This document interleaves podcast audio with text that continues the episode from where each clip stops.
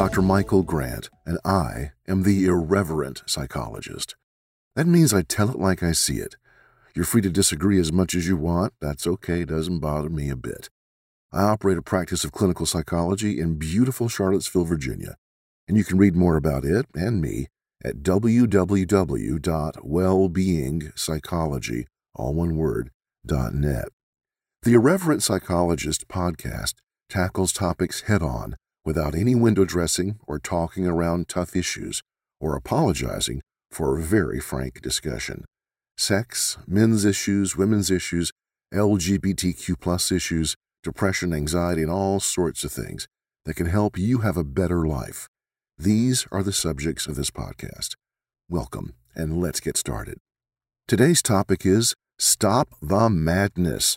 Shore up your boundaries. So many people have trouble with relationships in their private lives and at work and pretty much everywhere else because they have poor boundaries.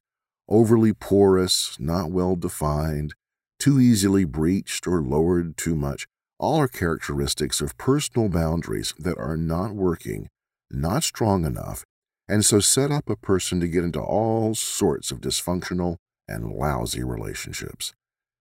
Then they don't know how to get out of them and they can't make sense of what is happening. It's total madness. Let's talk then about boundaries, what they are, why they're important, and how to strengthen them so that we can be much healthier and happier in vastly improved relationships. Ever since around 1960, we've all been blown away by photographs taken from space of planet Earth. We see this beautiful planet with blue water, white swirling clouds, and brown or green land masses. You can see the same sort of thing using Google Earth, but the one thing you don't see in any photographs of Earth are boundaries. There aren't any, except for some attempts at building wall boundaries over the centuries. But for the most part, one land mass or area is connected to its neighbor, and there's no visible boundary. We humans created these invisible boundaries between countries or within the U.S. between states, and counties, and so on. We draw maps with these boundaries, but we know they don't exist on the actual surface of the earth, so why do we bother to create them? Well, boundaries between states or countries help us know where one state or country ends and where one begins. Why is that important? Because it makes very clear where the responsibility for taking care of that section of the earth belongs. If you're just across the U.S. Canadian border in Canada, then everything inside the Canadian border belongs to Canada, and its government is responsible for managing things within those borders or boundaries, but it's not responsible for managing anything across the border boundary in the U.S. Boundaries tell countries where its territory begins and ends, and so where its responsibility for things begins and ends. Within the boundary, it's responsible. Outside the boundary, it's not responsible. The very same thing is true for people. There's no visible line around us indicating where we physically begin and end. I guess our skin comes closest to being a visible boundary like that, but there's no other physical boundary. The boundaries around you and me are psychological ones, and they tell us how far we extend and where we end and someone else begins. So, big deal. Why is this important? Well, it's very important because, like for countries, boundaries tell us what we are responsible for and what we aren't, and that is important because the foundation of good psychological, emotional, and relational health is all about personal responsibility. Responsibility is not only the knowledge that something is mine to manage, but it encompasses all the behaviors of actually managing all the things for which I'm responsible. In the last years in the U.S. and even elsewhere, there's been what seems to me to be a huge willingness to blame other people for lots of problems. We've had some horrible modeling from people who were supposed to be our elected leaders. We've heard them say and do everything they could to make the problem someone else's fault, to blame whole races or classes of people, or even people in other countries for problems that we ourselves have helped create. Blaming, whining, being catty and nasty, as responsibility is shifted from the only ones who are truly responsible, us, to others. This is what we've heard and seen way too much of in the past seven or eight years, but it's not just a recent change. We've all done it far too long, and the result is dysfunction, immaturity, and real problems not getting solved because we're too busy blaming. All the same happens within each one of us. If we don't take responsibility for the things that belong within our personal boundary, we wind up just as screwed up as too much of our society in the U.S. and world is today. So, for us personally, what does lie within our boundaries? What are we responsible for? And how can really taking our responsibility for these things help us shore up and strengthen our boundaries? First, for what are we, each of us, responsible in our life? There are four classes of behavior, just four, that we are each totally responsible for. And if we assume that responsibility and don't shirk it, we can become the mature, healthy, and psychologically strong person we, hopefully, need and want to be. What are these four classes of behavior? The four that cover all possible things we could ever do. Let's draw it, at least in our minds.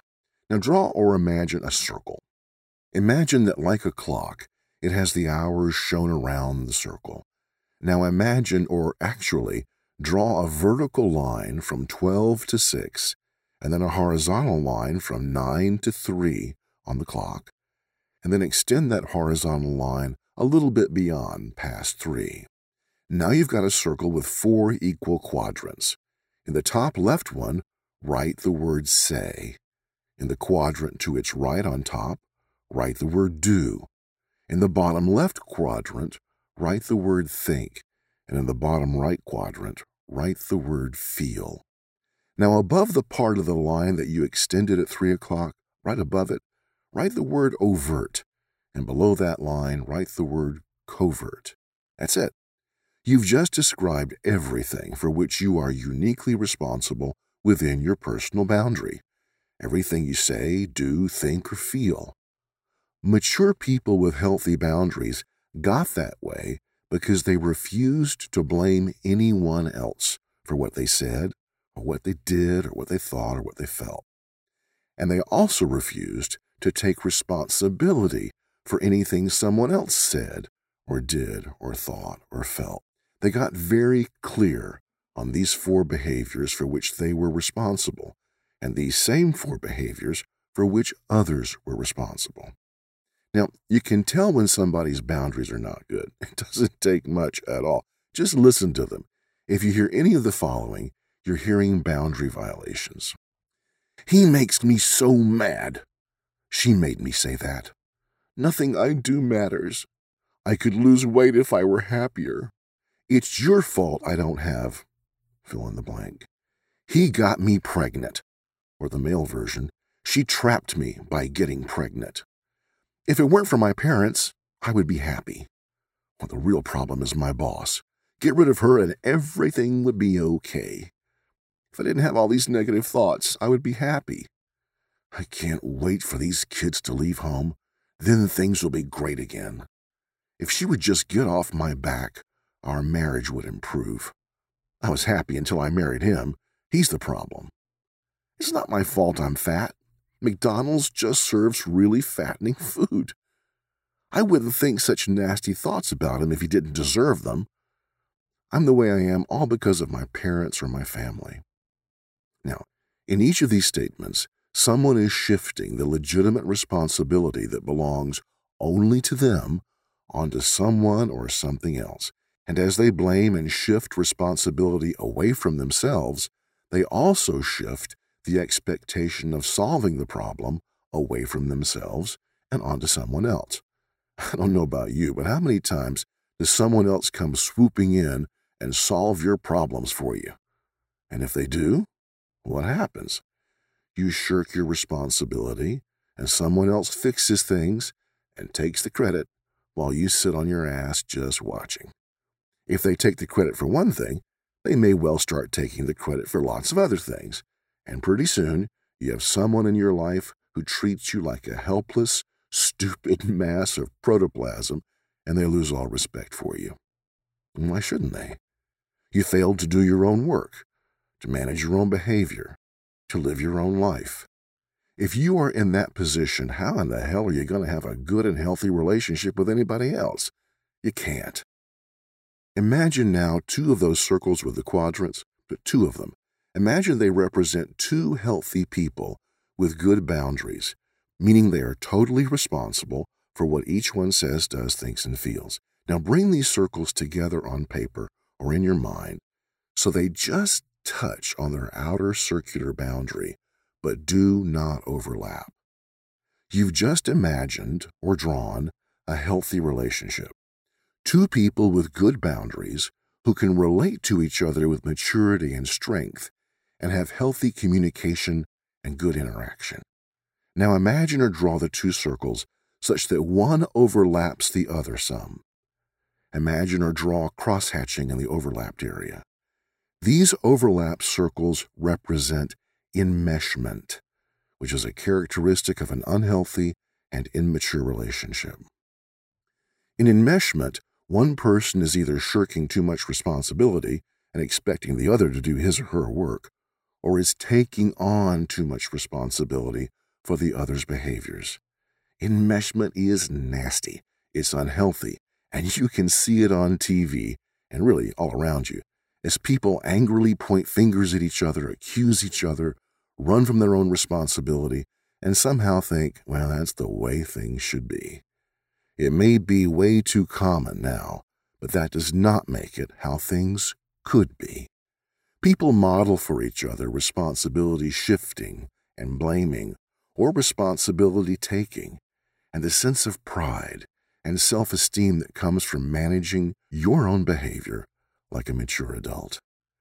I see people all the time who come to me complaining of all manner of problems, and yet I soon see that their real problem is that they are not taking responsibility for their own life and their own behavior, what they say, do, think, or feel.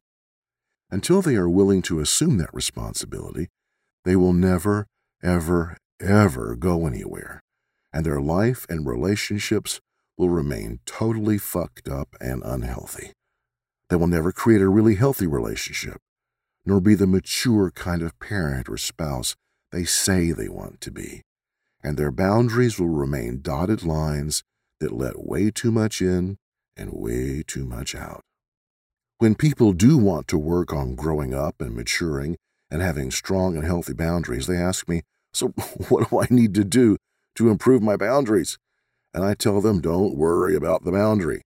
Worry about what's inside the boundary and start taking total responsibility for everything in it what you say, do, think, and feel and by not expecting anyone else to be responsible for those things, and by not taking on responsibility for another person's saying, doing, thinking, and feeling.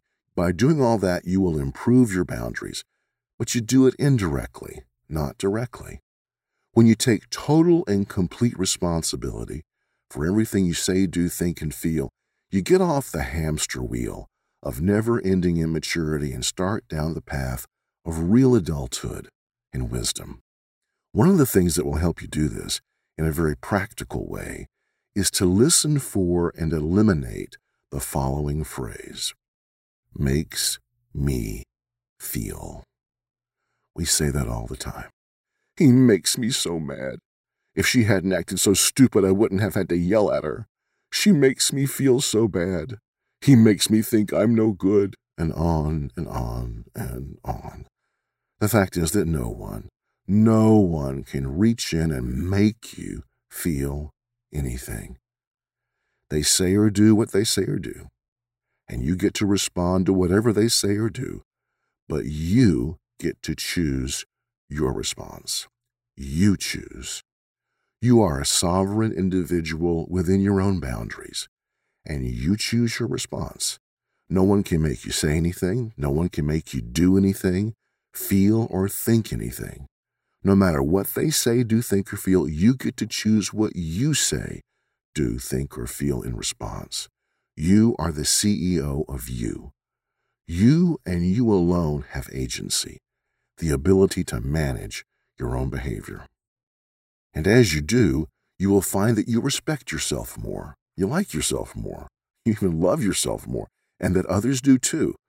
You can have relationships that are so very much healthier and happier if you will strengthen your boundaries by taking total responsibility for what you say, do, think, and feel.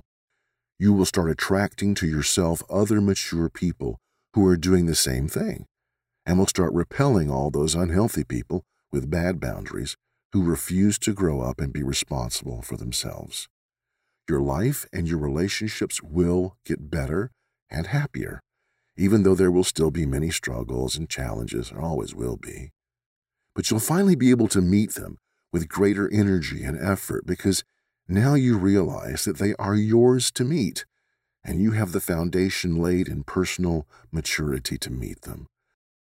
Today, we've discussed just the beginning of the idea of personal boundaries, why they're important, how to strengthen them, and what can happen in your life if you do.